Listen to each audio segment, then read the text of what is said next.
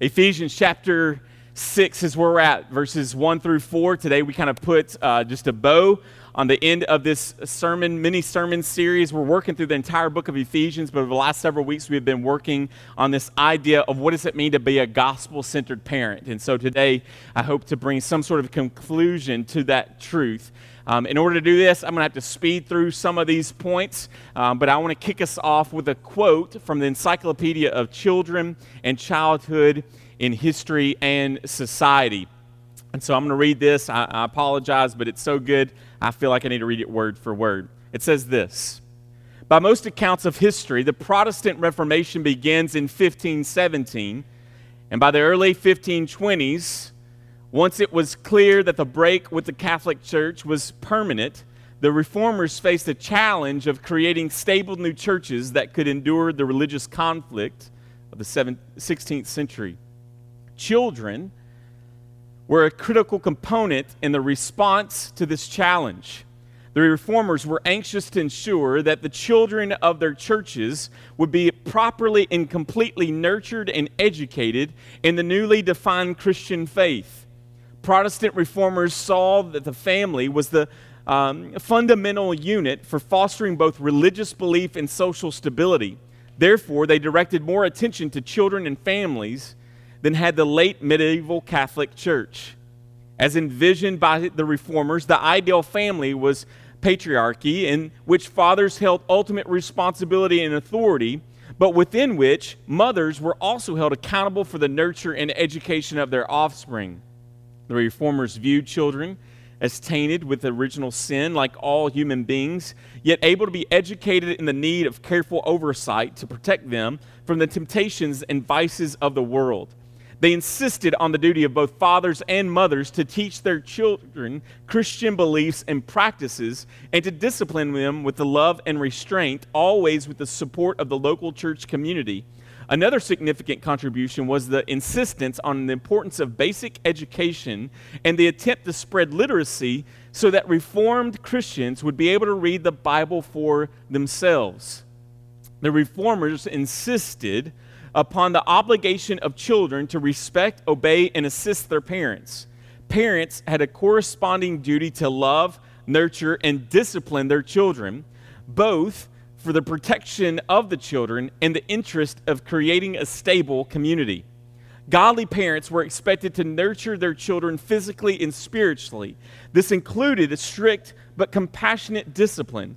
Spanking was acceptable in moderation in order to help children to learn to resist the many vices that the world pressed upon them. But extreme abuse, neglect, and overindulgence were all seen as threats to children. To combat these various extremes, the reformers emphasized the notion that nurturing their children, according to the Protestant teachings, was one way that Christian parents served God. John Calvin wrote, Unless men regard their children as the gift of God, they are careless and reluctant in providing for their support. End quote. The reformers knew and understood by Scripture alone, by Christ alone, by grace alone, by faith alone, to the glory of God alone, must be passionately preached inside of the local church, but also inside of the local home. At the core of the Reformation was a constant reminder to keep the light of the gospel at the center of everything that we do. Thus, gospel centered parenting became a focal point of faithful pastors trying to shepherd, equip, and aim at the hearts of the members and see future generations fight the drift toward unbiblical doctrines and disobedience. The reason that the reformers saw that this was important is because the Bible sees it as being important. And in Christian history, we would often drift away from, from the inerrancy of Scripture. And we would often incorporate many things that were not found in Scripture, such as works based salvation, in order to control, manipulate people, and essentially form a counterfeit gospel, one that was contrary to the works and the personhood of Jesus.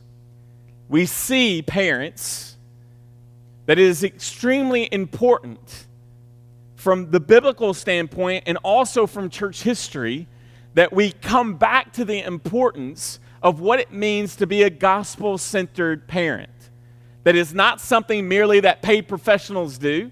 That is not merely something that your pastors or youth group leaders or youth pastors are supposed to be engaged in, but at the, the very center, the very nucleus of the gospel is the education, love, discipline, and encouragement that is found centralized in our very homes. Over the last several weeks, I've given you some marks or characteristics of what gospel centered parenting looks like. I've told you about uh, six of these, or we're going to cover six of these. So far, we've gone through four. Gospel centered parents, they model things. What are they model? They mean they model what it means to follow Jesus, and they model what it means to have a gospel centered marriage. Gospel centered parents also provide what children need. Number three, gospel centered parents don't idolize their children or make gods and be controlled by their kids. Verse four, gospel centered parents instruct, train, and train their children to be disciples of Jesus.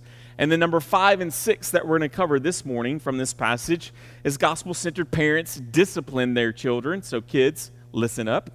Um, and also, that the sixth and final one would be that gospel centered parents pursue a child's heart, not behavior modification. All right, so let's read this passage again. In verse chapter 6, verses 1 through 4, it reads this Children, obey your parents in the Lord, for this is right. Honor your father and mother. This is the first commandment with a promise that it may go well with you and that you may live long in the land.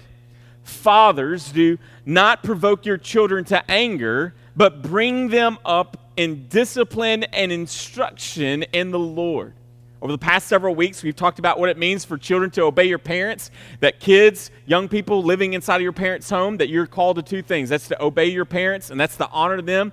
And, and in doing so, you're not just doing that toward your parents, but you are ultimately, as an act of worship, should be doing what your parents are telling you to do. You should honor them, you should respect them in those things. We also see that there's a predominant um, placement or role upon dads here um, to teach their kids, to shepherd their kids, to pastor their homes, and particularly that they should not invoke um, un, undue anger inside of their kids. And we saw and explained this weeks ago what we were talking about there, what we believe that the Bible is talking about there.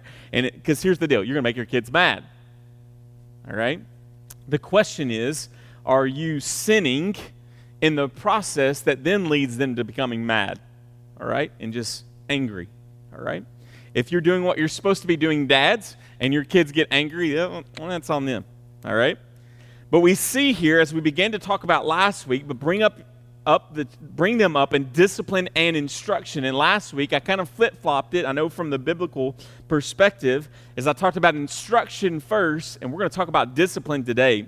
And the reason why I did that is because I believe that it's really important for us, us to make sure that we're first educating and not just disciplining when we haven't trained them in what to do. All right? So the discipline comes from taught expectation. All right? If you're assuming that your child needs something, or if you've not explained things well to them, and then you're disciplining them, well, that's not on your kid, that is on you as the parent. So last week we talked a lot about what does it mean to instruct our kids, to make disciples out of our kids. So today we're going to focus a lot on this idea of what does it mean to bring them up in the discipline and instruction of the Lord, particularly the discipline. So, number five, if you're keeping on our list, gospel centered parents discipline their children. All right, gospel centered parents discipline their children. We see this inside and all over the place inside of Scripture.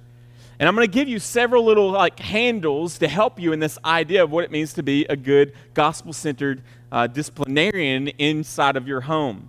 The first one is this when it comes to the idea of biblical discipline, we need to understand number one, that discipline is rooted in love. That discipline is rooted in love, it's rooted in compassion toward your kids. In Hebrews 12 6, we see this of the Lord. That for the Lord disciplines the one he loves and chastises every son whom he receives. God disciplines those whom he loves. We see this Proverbs 13 24. Whoever spares the rod hates his son, but he who loves him is diligent to discipline him. Essentially, the scripture is saying we we see this from God himself that God loves us. That if God genuinely loves us, then what he's going to do is he is going to discipline us, that he is going to force consequences upon us in order to redirect our thinking and ultimately our hearts.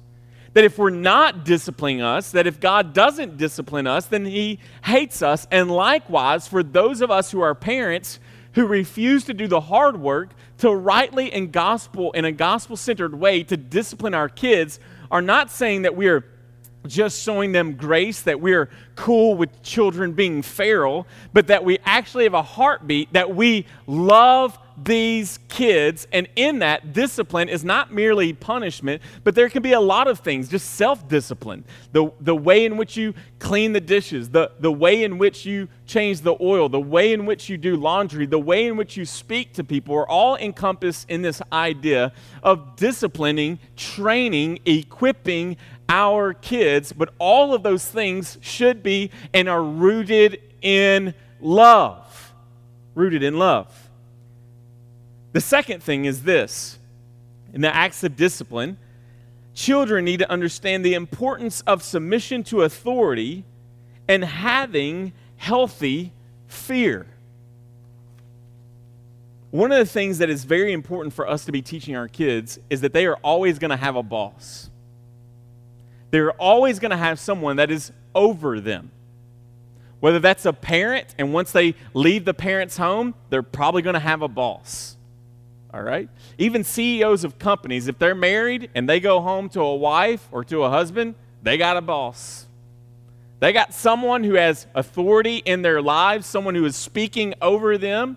And so, not only is our discipline supposed to be rooted in love, but our discipline helps to teach our children that there is the concept of authority and that you are to submit. As we've seen inside of the book of Ephesians, we saw that in Ephesians, the, the next few verses, 5 through 10 or whatever, about the idea of employees and how we're supposed to react, that, that discipline and submission is God at work in trying to sanctify you and teach you his ways. This is all as a shadow or a reflection of what it means to submit to Jesus. What does it mean to submit to God? And you submitting to your parents and teaching that submission and mutually submitting to each other inside of the marriage covenant, then you are showing this idea and this biblical principle of submission. All right, number three gospel centered discipline addresses issues immediately and is consistent. Gospel centered discipline addresses issues immediately and is consistent. So I'll be confessional, parents. We have entered a new time, a new era. And this era is called the one, two, three era. You see little Johnny, that viper in a diaper, doing something he's not supposed to be doing. And what do you do? Our immediate reaction is often to go, Don't make me count the three. Like there's great cussing in the word three all right?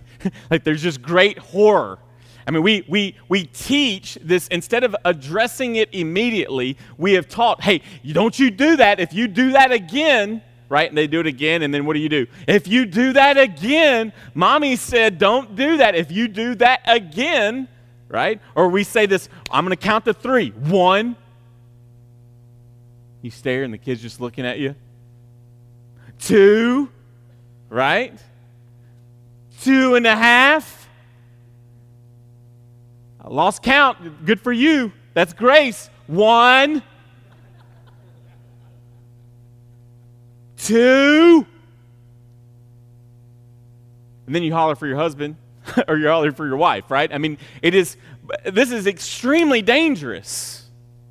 All right? Now, confessionally, everything that I'm going to talk about screwed up today, I have screwed it up. All right, if I've been majorly convicted about anything in the last three weeks, is wrestling through gospel centered parenting uh, like I have. But here's the danger of the one, two, three, or procrastinating and not addressing every single disobedience in your child.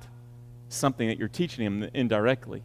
Is that every one of us, when we do that, we're teaching them delayed disobedience or delayed this, this idea that, that it's okay to be rebellious.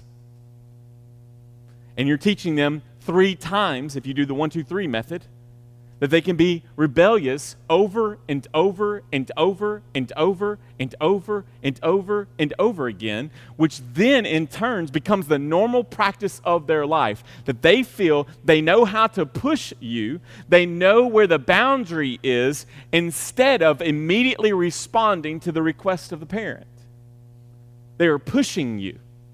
And yet, when we see inside of the scripture, is God's expectation of his children, is that the idea of delayed obedience? No. God says it, and you do it. The idea is immediately we're to respond to God and to do what God wants us to say. If we're going to be gospel centered in our discipline, we must address issues immediately and be consistent. Your kid's sin is not cute. My kid's sin is not cute.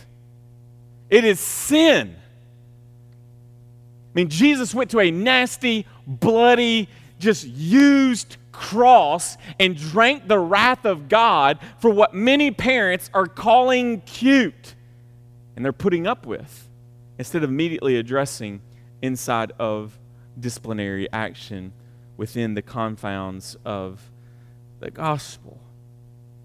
Number four, it's important for us inside of gospel centered discipline to make sure that we are communicating with your child in the process. That you're communicating, that you're having conversation with them. All right? The um, pat on the bottom out of nowhere is not healthy. Silence in the midst of discipline is unhealthy.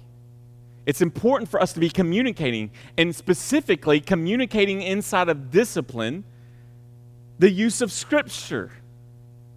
To use Scripture, not as a wielding sword all right? Don't pull out Revelation just all of a sudden without some context here of going Revelation, Revelation, liars go to hell, liars go to hell. All right, burn, burn, burn. D- be careful with just wielding it as a sword um, without precision. So if you're a child, I know none of your kids ever backtalk you. Liars. I know that they're never a smart aleck toward you. I know that your kids are never a jerk toward you. But have you ever noticed that the Bible talks a lot about the tongue? And about the importance of taming that tongue?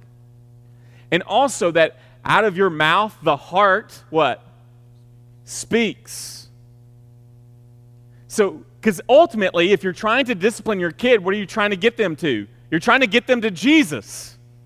You're trying to get them to the importance of God's word, that He is the ultimate authority. And yet, parents, if you don't know the word, then it's, it's very much so that you're probably not using God's word in the communication of your kids toward their disciplinary action. That's why you've got to model what it means to be a Christian. In this communication, you need to ask questions to make sure that they understand why they are being disciplined. Simply saying, because I said so is not healthy. Is it true? Should they do it just because you said so? Heck yeah, they should. What did we just learn about? They need to teach them submission. that there needs to be a healthy reverence and response there toward you as their parents. But remember, parents, you are the parent. So communicating to them and making sure that you're asking this questions. There should be much more dialogue on your part also, the importance of asking them to repeat back to you what they have done wrong, that they can verbalize, that they can confess, that they can make the connection points of why is daddy upset, why is mommy upset, that you can help them to formulate into their minds that typically can't process those things themselves, that you're helping them to paint the picture of what was the transgression and what was the response. All right, number five, make sure the consequences are painful without becoming abusive. All right? Make sure that the consequences are painful. What do I mean by this? Well, I knew I grew up in a different time. All right?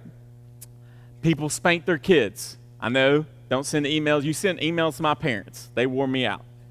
All right? And, and we see that there's not a biblical command for you to spank your kids, but there is great encouragement for you to do that.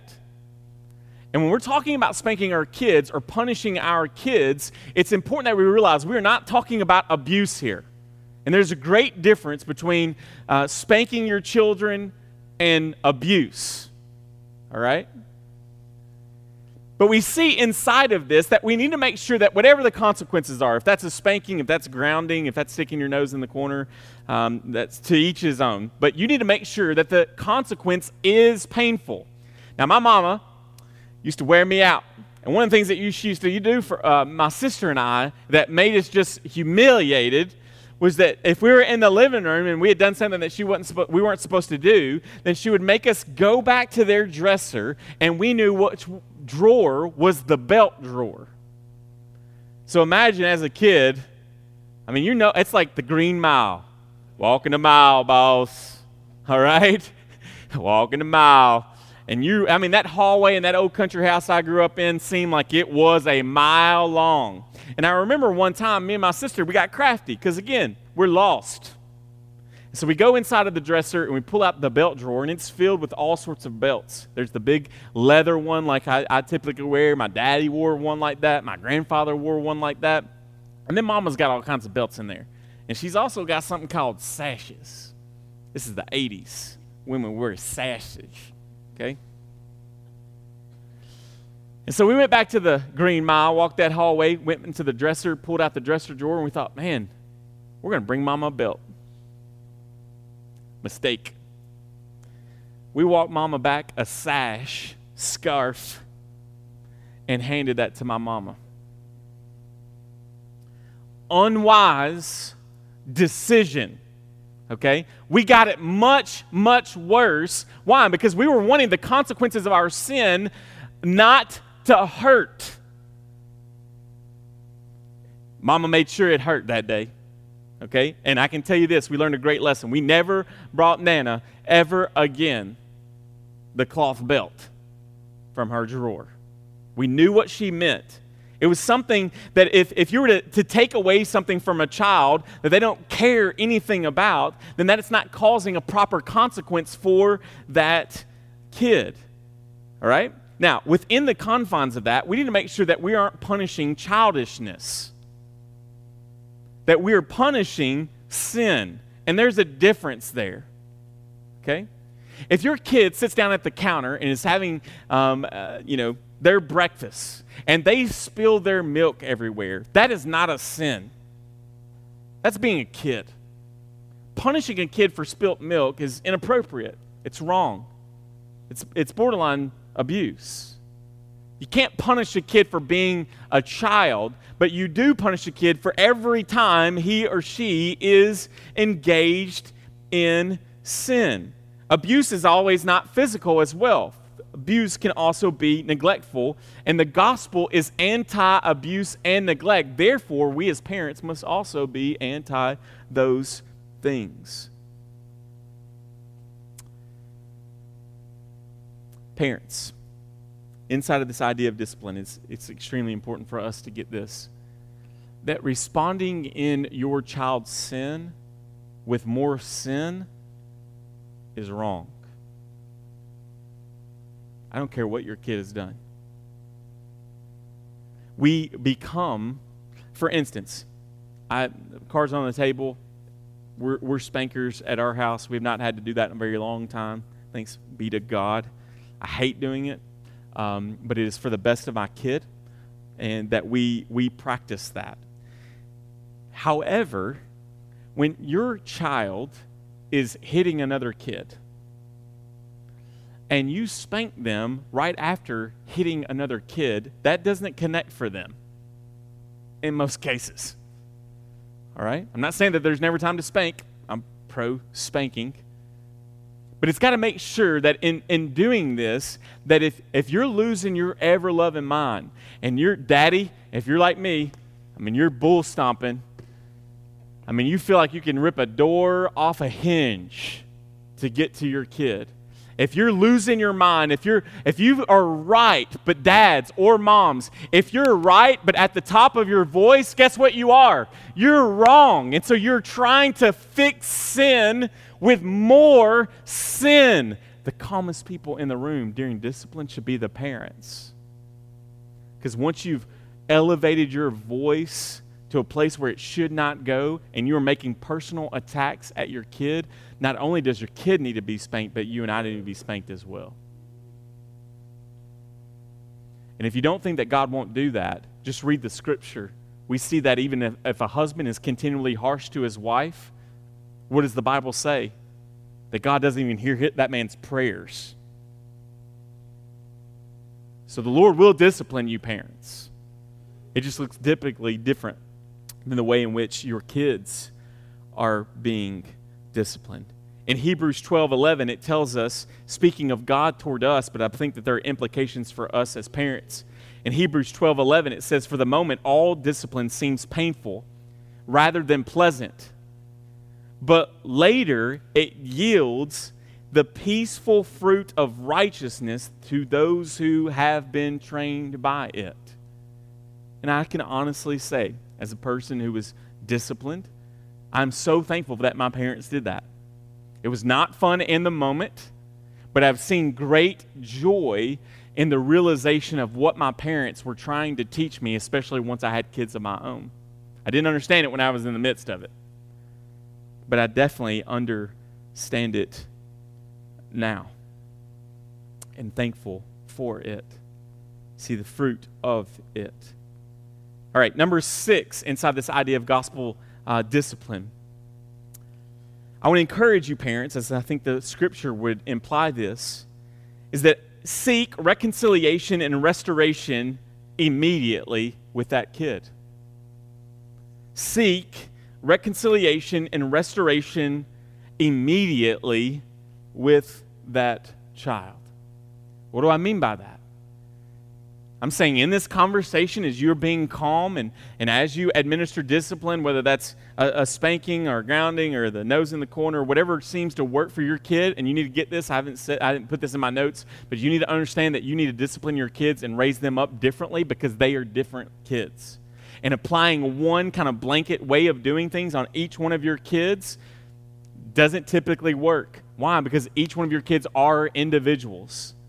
But as soon as that disciplinary action is over, then you should in turn be pursuing reconciliation and restoration of that kid. Now, I'm not saying, parents, unless you've sinned in their sin, you need to seek forgiveness. I'm not saying, though, if you've done it healthy in a biblical manner, that you say, I'm sorry for spanking you, because that totally confuses the kid as well. But what I am saying is this idea of running to them, of pursuing them. It's, it's not that they need to be, un, they need to understand that it's not that they are, are just completely removed and kicked out of the home. But they need to know that, that you love them and that you can move on from this pain, this sorrow, from this discipline. As a kid, I, my dad was a big old man. And uh, my mom would often, uh, you know, get on to me and my sister for something, and she would wear us out. But then she would also say things like this Now, you wait till your daddy got home. See, I never got spanked in school because I knew I was going to get two more spankings once I got home. I was going to get spanked from my mama, and then when my daddy got home, I was going to get spanked again. But me and my sister will tell you, man, I would much rather have gotten spanked by my dad than ever got spanked by my mom. Why? Because here's the deal. My mom, she was this kind of mom. She would get onto you, she would talk to you about it, then she would spank you, and then for the next week, guess what she would constantly be reminding you of? All the ways you screwed up that led to the punishment, right? Dad was, br- I mean, brute force and then it was over. Then it was done. I've only been spanked by one person outside of my dad and my mom, and that was my grandfather before I was ever in school. I don't even remember what I did, but I cannot get out of my mind the, the sight of my preacher, about five foot seven, round uh, Pentecostal uh, grandfather, chasing after me, and as he's running, it's like in slow motion, and he's taking off that belt and he folds it up, and I mean, I'm just, I'm looking back at him, just, ah. and my grandfather's like Indiana Jones and me with that belt, whack, whack. And you know, the second, the only other thing that I remember from that story was as soon as it was over, he handed me a, a baby kitten. Because we had had kittens. You think that's weird. I still hate cats. I, I do hate cats, but uh, that's a whole different sermon. All right? But I understand what my grandfather was trying to do. You're still my grandson. I still love you. That's the way, and then that's what I saw my daddy do all growing up. Now, mama, she had some, whoo, she make you feel bad for a long time. She pulled out that filing cabinet. Remember in 1982? You did blah, blah, blah, blah, blah, blah. She's scrolling it. But dad couldn't remember yesterday. Boy, I don't remember the last time I spanked you. I'm like, it was yesterday, right? but it was over with dad.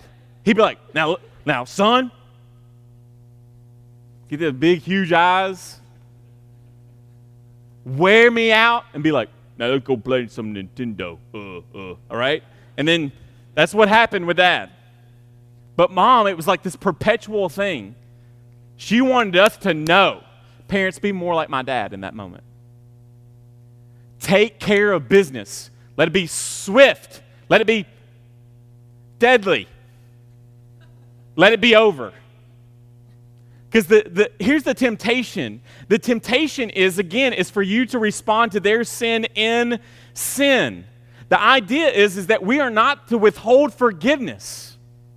We're not to be resentment or hold resentment toward our kids or, or just, just to keep this idea of broken fellowship with our kids. We, we get this mentality is I'm going to spank you, but then I'm going to continue to make you to feel bad for this.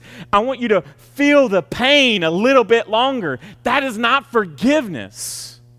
Forgiveness is you address the issue in truth and grace, and then you administer reconciliation and restoration. You move about your business. You don't keep compiling consequences upon our kids because this is what Jesus has done for us. The last thing, number seven. The home should be filled with fun and discipline. As we often say here, the idea of a lot of rules Without relationship will always lead to rebellion inside of your kids. The more and deeper relationship that you have with your kids, the more appreciative they will be when you are trying to discipline them. Your house should be filled with laughter it should not get really quiet every time dad walks into the house and you're wondering, what, what's daddy going to do today? But the idea is that there should be lots of laughter, there should be lots of fun. The best way I love to describe this, we're a family that loves going to Walt Disney World. You can hate me, Southern Baptist, if you want. It's awesome, all right? Um, it's fun, it's a lot of fun there.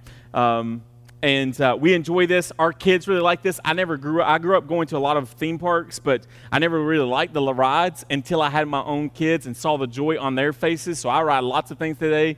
Um, I just, I love seeing my kids. I love to watch them ride. And so roller coasters are really awesome. Rides are really, really, really fun. There's screaming, there's laughter, there's all these sorts of things as long as that ride stays on the track.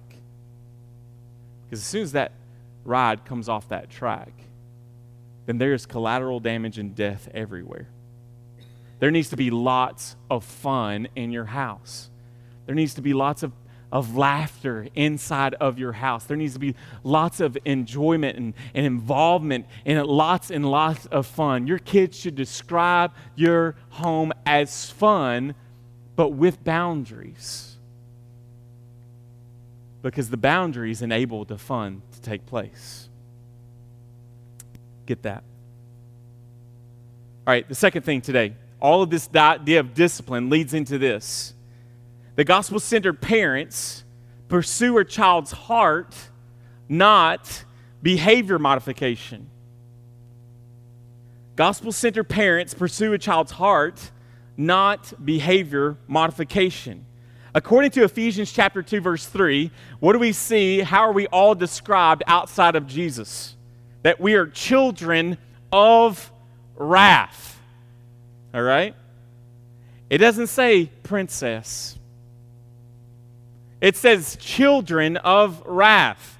She may be your DNA, your princess, but I want you to know again, that child of yours, apart from Jesus, is a wretch, totally depraved human being. Sin is not just something that they do, but sin is their identity. It is what is resting inside of them. Good behavior does not come naturally. Please do not misquote me with what I'm about to say. I am pro doctor, I am pro medicine. I go to doctors, I take medicine. These are gifts from God. However, I work a lot with college students. I was a youth pastor for years and years and years and years and years. Now I work um, with, with college students up at Western and have now done that for going on 10 years. And though medication and going to doctors is extremely valuable and important, I want us to understand something. We currently live in a society where we are often trying to medicate the sinful nature. There are kids. I was one of those. I get it. Special circumstances, I, I, get it, parents, but I'm telling you, and working with college students who are very open and honest with me, what I see often, more often than none, is that we are trying to take a spiritual problem and we're trying to cover it up, numb it just a little bit, and we're trying to do that with medication, and it is a spiritual problem. The spiritual problem is that your kid is lost, and we got to stop pretending like they're saints. It's dangerous for us to do this. Apart from Jesus, your kid is lost. One of the quotes from gospel from the Gospel Power Parenting great book says this, the heart of the problem is the heart excuse me, the heart of the problem is a problem heart. In Proverbs 22:15, folly is bound up in the heart of a child, but the rod of discipline drives it far from him. In Jeremiah 17 9, the heart is deceitful above all things and desperately sick. Who can understand it?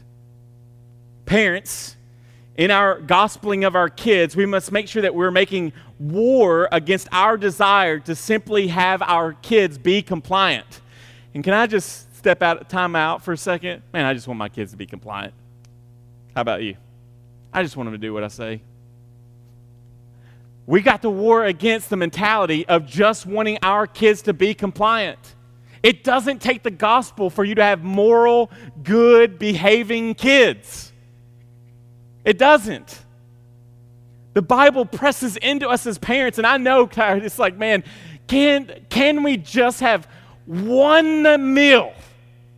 Can we just have one night where somebody isn't screaming or, or rolling their eyes. I'll roll those eyes one more time. I mean, can we just not have one calm evening? Anybody with me? Praying for Jesus to come back or one calm evening? You just, just, I mean, you just want to lose all sanctification and hoping for your kids to get across. They need to shut the heck up. Go to your room, right? I mean, you're just begging because you're so tired from everything that you've done, and now second shift has started, and you are beat and you are wore out, and you just want, can we have just, because one meal, one board game activity, one thing where it just all seems to flow and that never seems to happen. The Bible is not just after your kids being compliant and, and, and, and being Christian.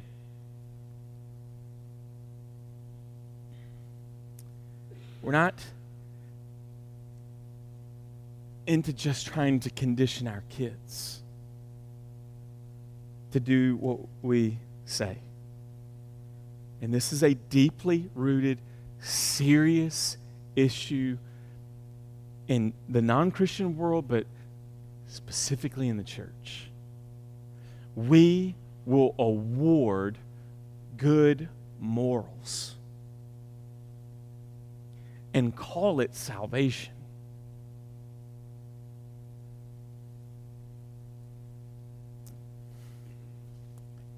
It's known that a lot of people who have left the church in college or early marriage return after having kids. Not because it has anything to do with Jesus, but they want their kids to behave and to learn the difference between right and wrong. I've heard things like this that this is the, I, I, I, come to church, hey, can we just always talk about marriage? Can we always talk about what it means to be a parent? Because I, I'm just convinced, I know that being, raising them in the church, raising them about Christianity, that this is simply the, the best way for them to learn how to live. I don't want to get them in trouble in school. I don't want them to smoke weed or, or to be put into jail. I just want, you know, I want little Susie and little Johnny to, to just get this good moral education. And we will focus a lot on behaviors. Our temptation is to, to bribe, bribe, threaten, and to shame to try to get the correct behavior out of our kids. I'm pro public school, I'm pro homeschool, pro private school. Having worked inside of, of public school systems, though, and even inside of the college setting, I see this all the time because we're trying to constantly give incentives for what students and what kids should just be doing because it's the right thing to do. But we overtly bribe them, we one, two, three, threaten them but I want you to know that this is not the gospel. This is the world. The law was never meant to save, but it was to reveal that we need a Savior. When, when, when, when we had the law with no Savior, all we can do is produce moral kids with blackened hearts. Remember that God is not simply after the right behavior, but He is after the right motivation. God desires change when a person is convicted of sin and sees Christ as being more valuable than the action that they are wanting to do in that moment. Our temptation, brothers and sisters in Christ, is that we're not creating Christians. We're not seeing the making of disciples, but we are seeing the creation of little Pharisees. These little Pharisees running around, pointing out all the wrongs that others are doing, being puffed up and proud. Being a good citizen is not being Christ like. Non Christians want their kids to be good. Two weeks ago, after preaching this sermon, I went into Kroger to get something um, for our family for that day. And as I'm standing there and the ladies are getting checked out, the lady who was checking me out knew the two ladies who were in front of me, and they were talking about a young lady. I think it was this uh, mother, the cashier's daughter, and they were talking about her, and I think that she had been making some wild decisions. And so these ladies were asking her, and I'm just like, man, I just want whatever I've got here, right? And and and the lady goes, the cashier tells the lady, she's like, yeah, we've even we've got her going to church every Sunday. But not even that's working.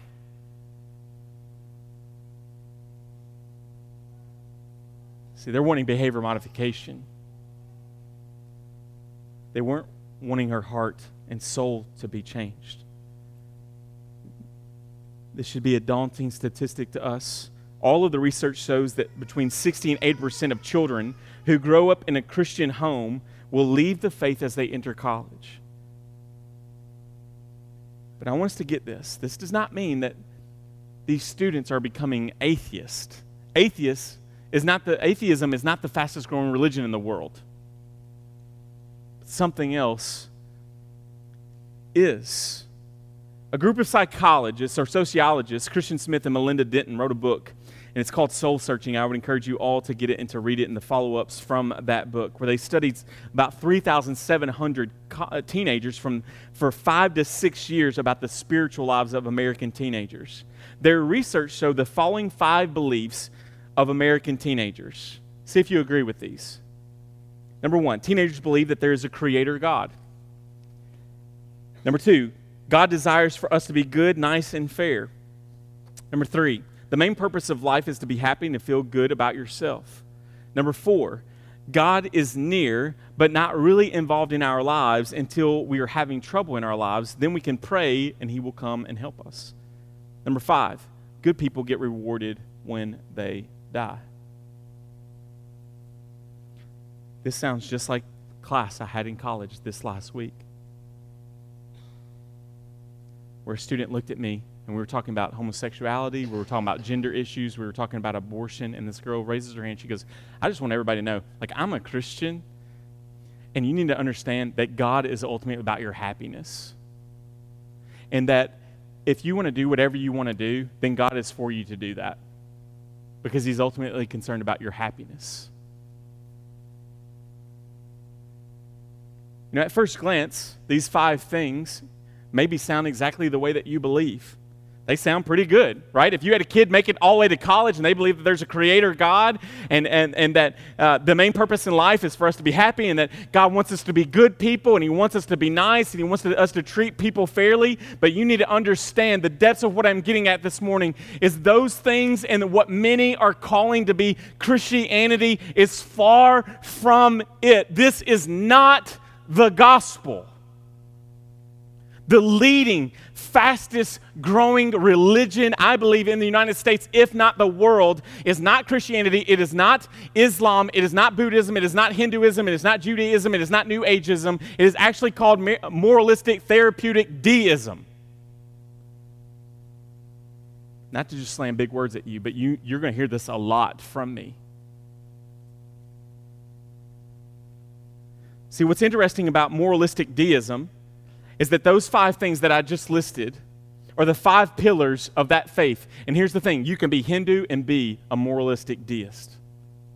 You can be Christian, you can be Islam, you can be New Age, you can be Wiccan, you can be Baha'i, you can be any of those things and agree with those five pillars of that faith.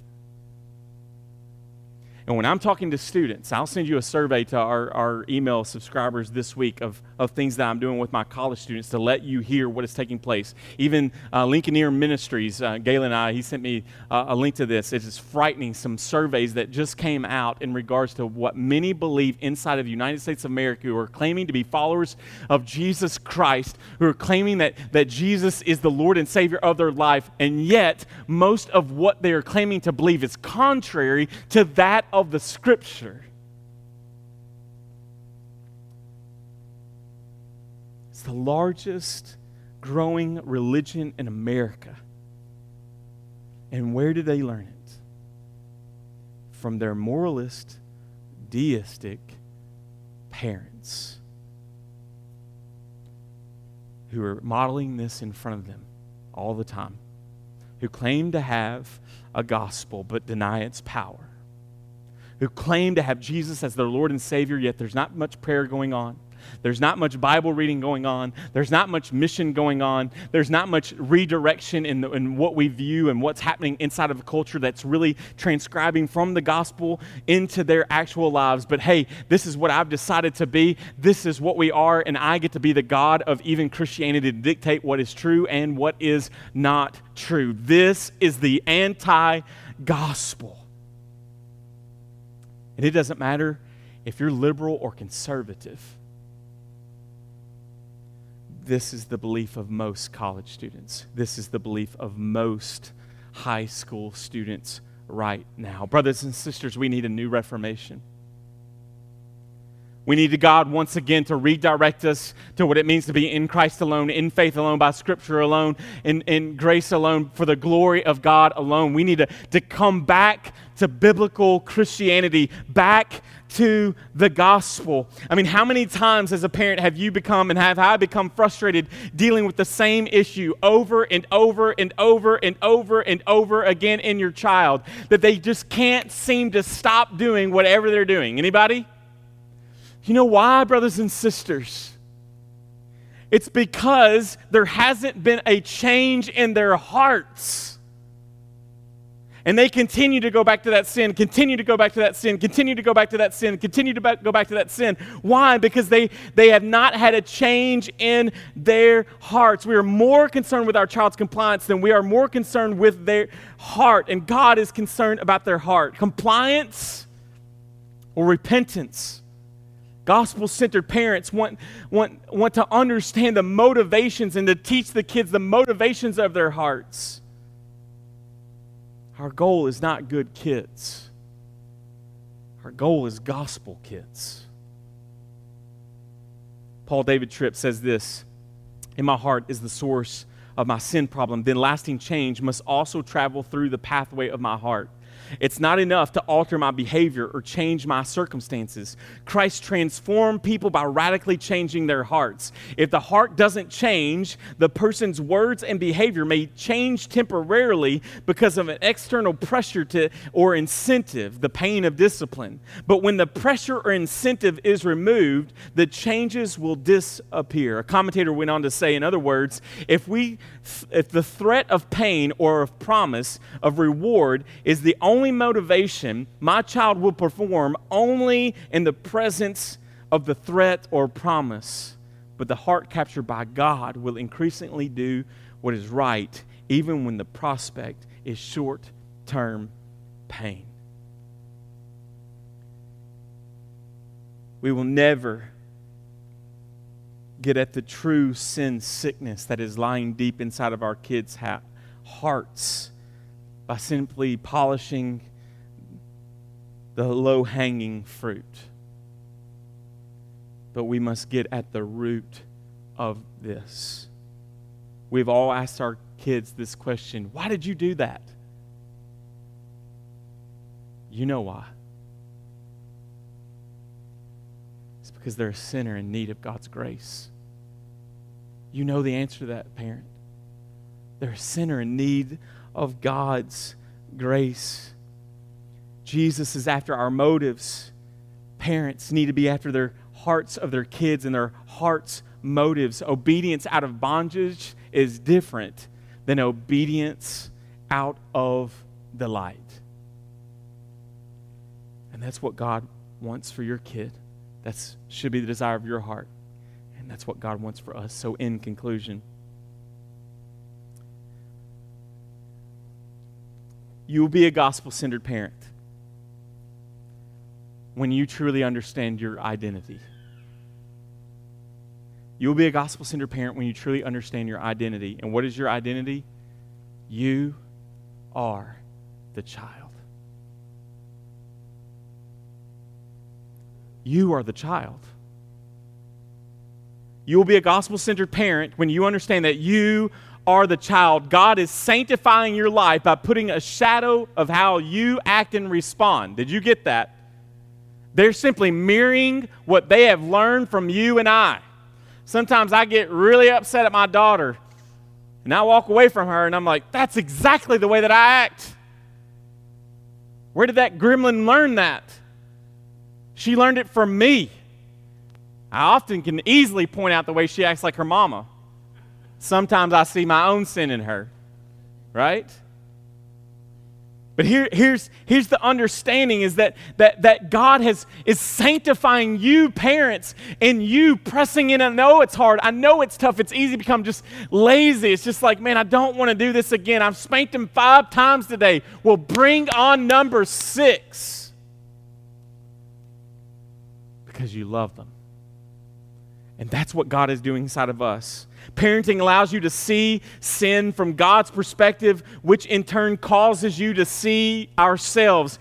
Parents, God hates our kids' sin. He hates it, but guess what? He hates our sin too. Guess what? Kids, parents, everybody look at me.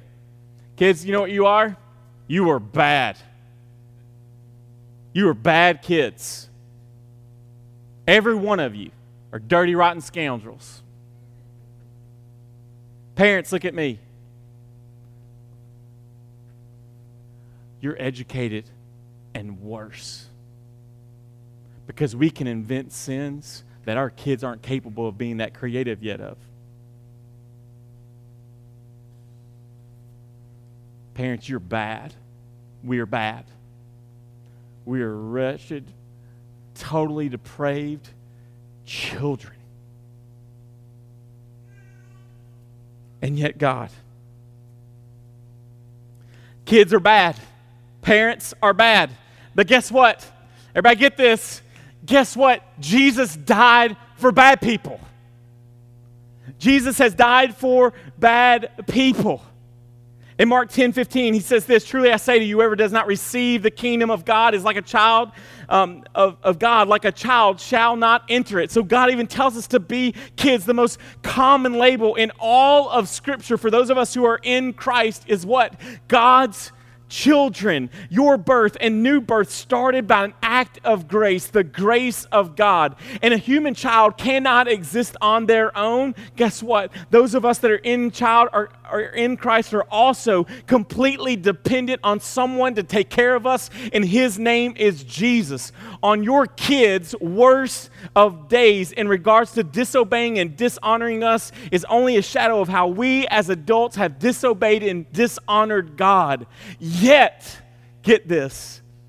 For those of us that are in Jesus, for those of us that are in Christ, on your most disobeying, disgusting, sinful, wretched moment in God's discipline, He has never raised His voice at you. He has never disciplined you in anger. He's never looked at you with wrath in his eyes, but only love compassion, and grace. In God's discipline, there is consequences, but there will never be a cross. Never. There will never be a cross. If you guys heard that, so it's where you shout hallelujah, amen, let's take up an offering. I mean, but we're so slow to get this. There is consequences. All of the anger, all of the wrath that you and I deserved in punishment, He poured upon the cross of Jesus so that, yes, you will receive consequences. There will be collateral damage for you and I's sin, but there will never be a cross, and that is what we deserve. Why? Because of Jesus, God is not angry with us. On the contrary, again, He is eternally happy with us because He sees the perfect finished work of Jesus. Because in the Father's heart, he made a promise to his people I will never leave you, I will never forsake you. I will be there. I will not abandon. I will not become tired of doing what is best for them. I, I, am both the author and the finisher, the protector of their faith. I am more dedicated to them arriving safely at home than they even know. I leave the 99 to go after one disobedient, dishonoring sheep. I stand in the window, longing for my prodigal son or daughter to come home. And when he or she finally does, what do I do? I throw a party because my love for him is not contingent on what he or she has done, but on what I have done. And I have done it perfectly. So, my son or daughter, being in heaven with God eclipses every waywardness of your sin. So disobedient, dishonoring, rebellious, religious child of mine. May we run to the cross. May we run to Jesus. May we cling to the Father who is good and who is for you. Let's pray.